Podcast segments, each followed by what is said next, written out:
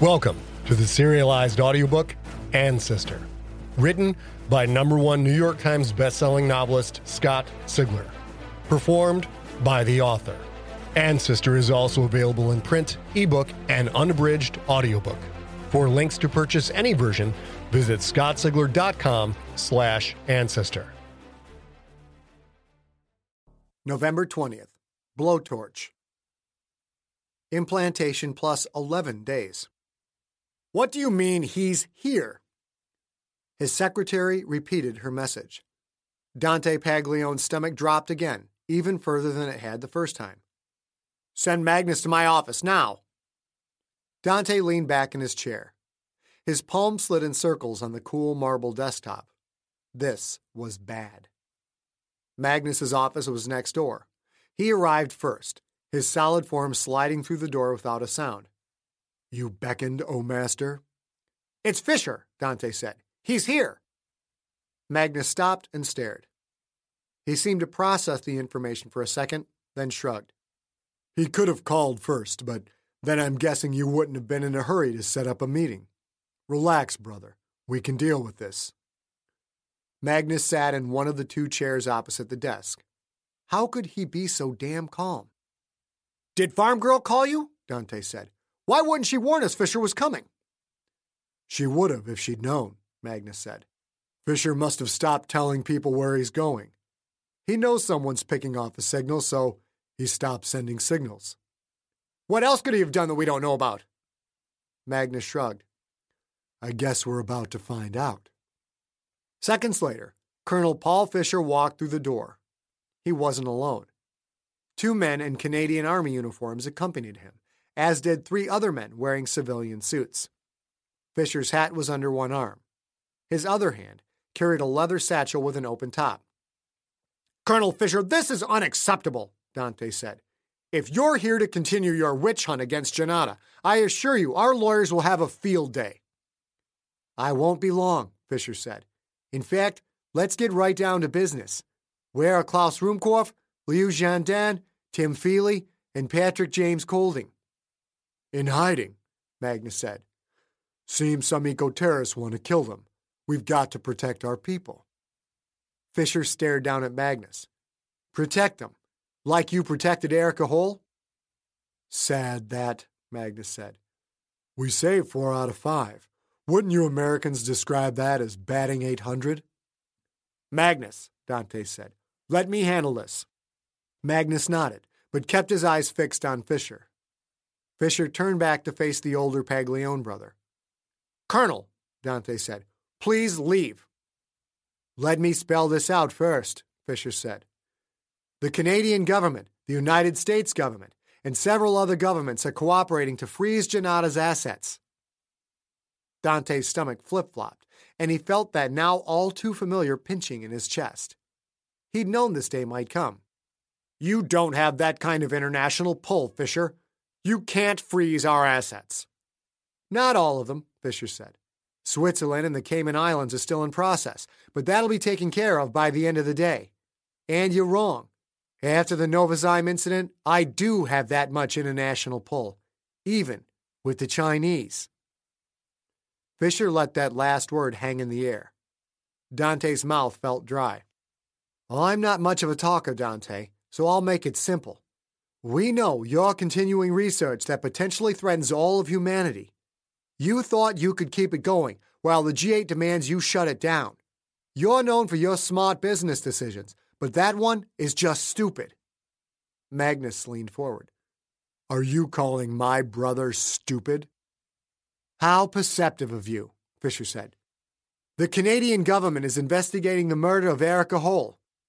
Officially, Ruhmkorff, Feely, Colding, and Liu Jiandan are the primary suspects. They are all wanted for multiple murders. Dante looked at Magnus, then back at Fischer. Multiple? What the hell are you talking about? Fischer reached into his leather satchel and pulled out a manila folder, which he placed on Dante's desk. Russian authorities identified the body of a Jane Doe with DNA matching that of a missing woman. That missing woman was Galina Poroskova, former employee of Genada. Although her remains were heavily decomposed, the Russian said she had been burned badly by an intense flame. A blowtorch, probably. They know this because the bones were burned in some places. Also, her right pinky had been cut off. Galina Poroskova was going to shut Genada down, Dante, but she was tortured to death. Now, you and I both know who did that, but Jian, Ruhmkorff, and Colding are the official suspects. Genada's assets are frozen because, as your brother just admitted, you are now harboring those suspects. Magnus smiled. Dante recognized a rare expression on his brother's face respect. Colonel Fischer, Dante said, I assure you that. Save it, Fischer said. As of right now, Genada is shut down. He pulled another folder out of the satchel and tossed it on top of the Galina murder report. That's what we know about you, C5. Brilliant work, I admit. We want your flying lab, we want all of your research, and we want your staff. While I want to see you and your psycho brother in jail, my mission is to find Ruhmkorff and the others. Should we find them, that means Genada is no longer harboring fugitives. Your accounts would be opened up. He put a business card on the desk. If you need to reach me, that's my number. Otherwise, good luck dealing with the Royal Canadian Mounted Police. Fischer turned and walked out of the room, limping just a bit. The other men followed. Magnus sat quietly. Dante pushed the C5 folder aside and opened up Galina's murder reports. There were pictures. The pain in his chest grew stronger, more piercing. Magnus, how could you do this? She was a threat. A threat. She was also a human being. Burns down to the bone? What kind of an animal had Magnus become? It will be okay, Magnus said. Dante, I'm here to protect you. We don't need that kind of protection. We need to get our lawyers going on this right now. Come on, Dante, Magnus said. Lawyers? What do you think they can do against the bureaucracies of the entire free world? We have to do something. Do we? Wouldn't it be easier if Fischer just went away? Dante stared at his brother's cold eyes. Magnus couldn't consider something that drastic. That wasn't even sane. Then he looked down at the photos again and wondered whether Magnus had ever been sane. You don't do a thing, Dante said. You hear me? Not a damn thing. I can fix this. All we need is a live animal. Once we have that, we go public. Everyone will back off. They can't drop the hammer on a company that will save millions of lives. In fact, Magnus, I need you at Black Manitou. You have to make sure there are no problems. Magnus stared, said nothing for a few seconds. You want me out of the way? That's not it, Dante said, but they both knew that was it. The project is our only hope. If this round of fetuses doesn't turn out, we don't have the money to fund another. I told Colding not to kill any additional fetuses for any reason. You make sure he obeys that order. You also have to make sure that the island is locked down tight. If someone gets off and Fischer finds them, he'll find Black Manitou, and then it's all over. Can you do that, Magnus? Can you do that for me? Magnus blinked, and his eyes softened a little. Damn, you're good at this stuff, brother. My brain knows exactly what you're doing, but the way you sling words makes my heart want to obey. Will you go? He nodded. Yes, I'll call Bobby and leave right now. I'll be on Black Manitou by tomorrow morning. Do me a favor. Call Colding and let him know he's taking over Andy's security shifts for a few days. Magnus turned and walked out. Dante breathed in and out, long and slow, until the pain in his chest started to fade. Colding wouldn't be happy about Magnus coming to Black Manitou, but that was just too bad. Greetings, adventurers. Today we're excited to introduce you to a new story Dark Dice, a horror podcast that blurs the line between actual play and audio drama, where the story is determined by the roll of the dice. Six adventurers embark on a journey into the ruinous domain of the Nameless God. They will never be the same again. One of the players is not what they seem after a doppelganger, a creature that can assume the form and voice of whatever it kills, infiltrates the team. As the players are picked off and replaced one at a time, can they figure out who the monster is before it's too late? Can you? Here's a quick example of what our show sounds like. The uh, shambler with the jar of liquid inside of him. Soren Arkwright let loose an arrow that cracked the glass, passing through the spine of the creature. The shambler still managed to maintain its forward momentum, but stumbled as it eagerly tried to bite and swipe at Soren, landing near his feet. As Jeff Goldblum has now joined our cast, Dark Dice is available however you listen to podcasts.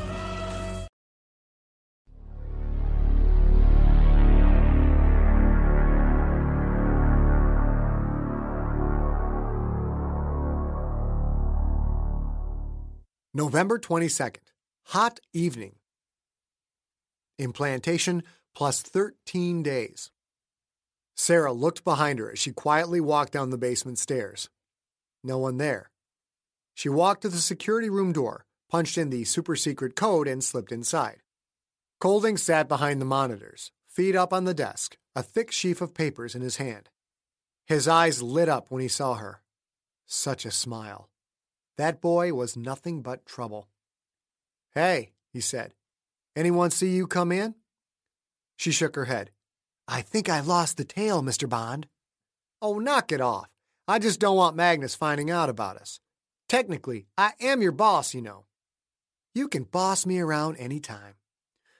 She walked to the desk, pressed against him, and stroked his hair.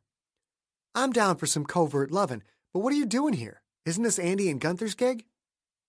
Colding shook his head. Not since Bobby dropped off Magnus yesterday. Seems Mags prefers the company of Andy, so the two of them are either snowmobiling or in the lounge getting ripped.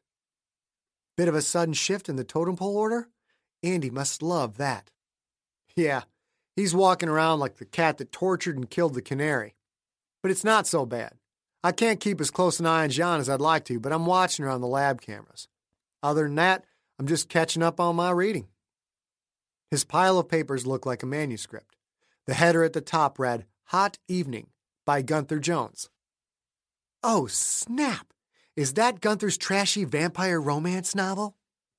He nodded. Yeah, only it's not all that trashy. The writing isn't that great, but I, I have to admit I can't put it down. I already read the first one, Hot Dusk. He set his stack of pages down carefully, then reached back on the counter and found another thick sheaf. Here, he said, handing it to her. Hot Dusk, the first in the series. You're serious? You're actually telling me this is good? Good enough to keep me hooked. I'm a little surprised myself, but I gotta find out how Marguerite handles Count Darkon. He stopped talking and just stared at her, as if he were weighing his options about something. What? Sara said. Do I have a booger or something? Colding smiled and shook his head. No, no boogers. I just. Well, I think you should know about what's happening with the fetuses. I don't think it's anything to really worry about, but you should know. As long as you promise not to tell your crew. Why wouldn't I tell them? Because you're not supposed to know, Colding said. I like those guys, don't get me wrong, but if Miller and Cappy start blabbing and Magnus finds out they know, it's my ass. And. And? Well, nothing. I just don't think you need that kind of pressure. She never hid anything from her crew, but she trusted Peej. Okay, I promise. She waited. Eventually, he talked and told her about what was happening inside her plane, what was growing inside the cows. She did freak out, but only a little.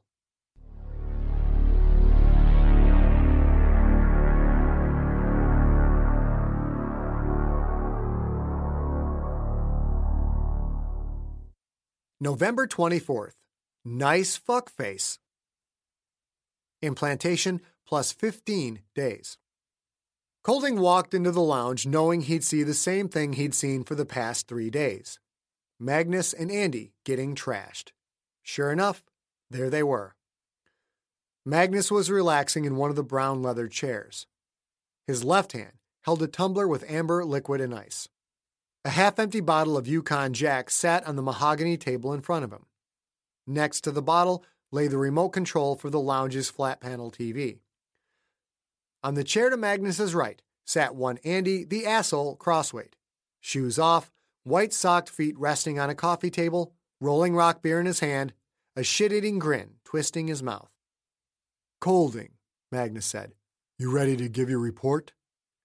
Colding felt his face get a little hot. Every day he had to stand in front of Magnus and report. Colding had a feeling the daily charade was Andy's idea, some kind of partial revenge for drawing down on him. No issues on my security shift, Colding said. Anything else? Magnus took a slow, deliberate sip. Yes, two more things. How is the progress in the lab? Couldn't be better. Tim estimates the fetuses are all over a 100 pounds. I checked in with Ruhmkorff a few minutes ago. He said he may attempt a cesarean in about a week. Magnus raised his eyebrows. He looked at Andy, who shrugged and took a pull on his beer. Magnus looked back at Colding. Let me make sure I understand this. A cesarean, meaning you cut them out and the ancestors walk on their own. Hopefully, yes. So this isn't hypothetical anymore. You're telling me that we've actually done it. If the fetus has survived the coming week, then yes, we've done it. If not, then Jian and Ruhmkorff revised the genome. But we've come so far this time, we know it's not a question of if, but when. Magnus took another sip, then smiled. My brother did it. He drained his drink in one pull, then lifted the bottle and refilled the glass. You said you had two more things, Colding said. What's the other? How's Jian, Colding? How's she doing? Colding felt a small wash of fear creep across his back. She's fine. Andy's smile widened. That's not what Andy tells me, Magnus said.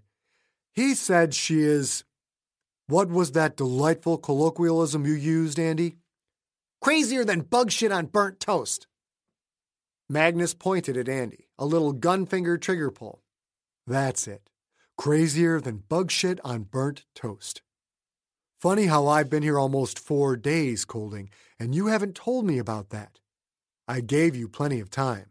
I even scheduled daily reports for you to give you the opportunity to be upfront, but it seems you don't want to be forthcoming to your boss. Why is that, Bubba? Colding shrugged and looked out the big window at the sprawling expanse of Lake Superior. How much more did Andy know?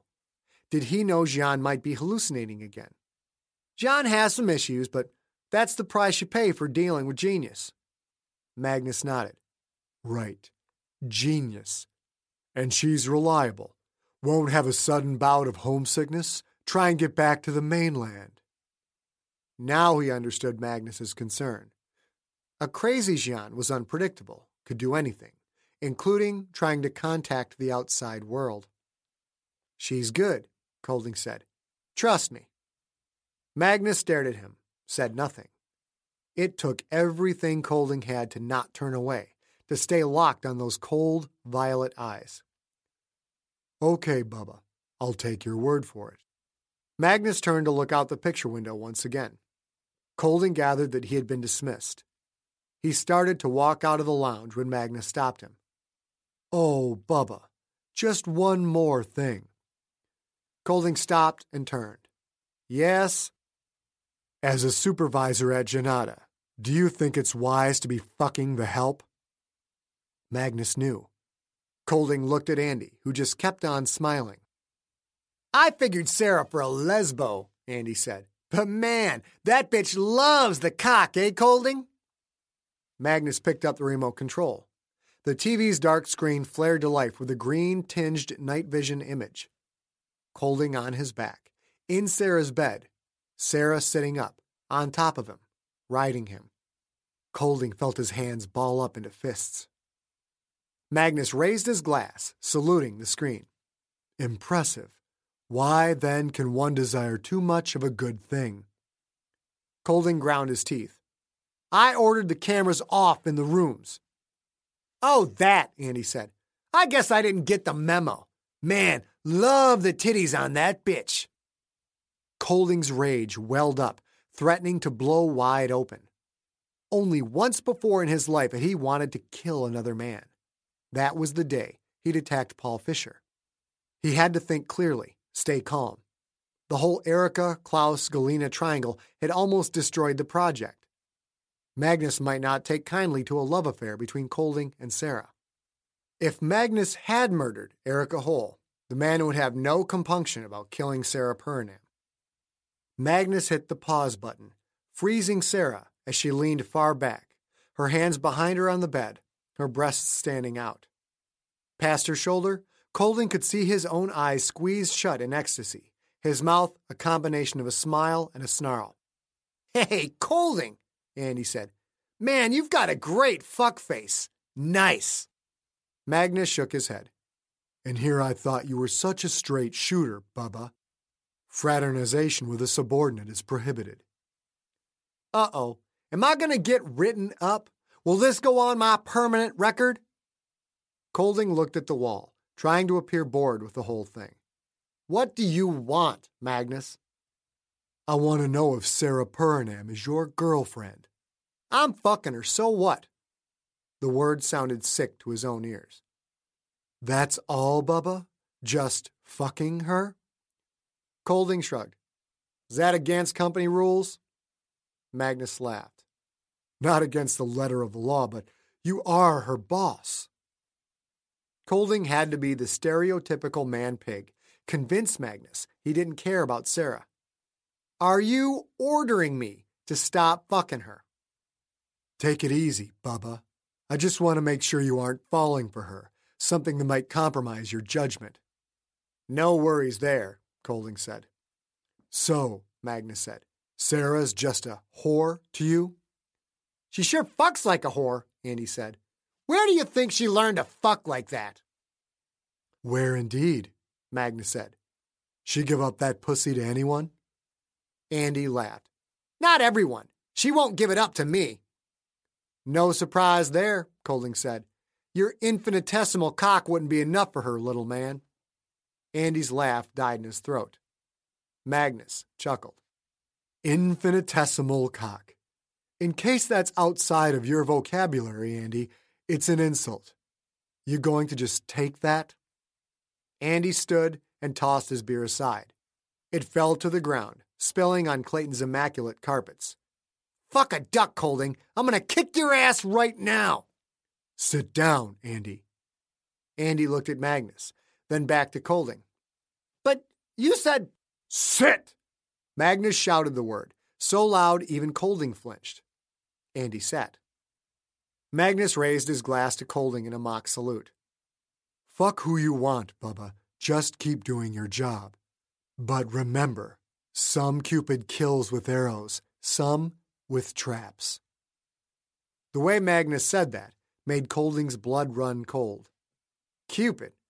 Magnus, with all due respect, what the fuck are you talking about? That half smile again. Didn't they teach you Shakespeare in America? Not really. I wasn't much for the literature classes. Magnus nodded a little, as if that statement had answered some long standing question. Go ahead and take off. I'm sure you've got something or someone to do. Colding walked out of the lounge. Not only were his personal problems magnified, but he'd been slacking on his main job. Jian. Magnus was watching her. Colding had to make sure the woman got the help she needed. Ruhmkorff had to fix Jian's meds and fix them now. You have been listening to Ancestor by Scott Sigler. Performed by the author. Produced by Empty Set Entertainment. Contained herein are the heresies of Radolf Burntwine, erstwhile monk turned traveling medical investigator. Join me as I uncover the blasphemous truth of a plague ridden world that ours is not a loving God, and we are not its favored children. The Heresies of Radolf Burntwine, coming January 2nd, wherever podcasts are available.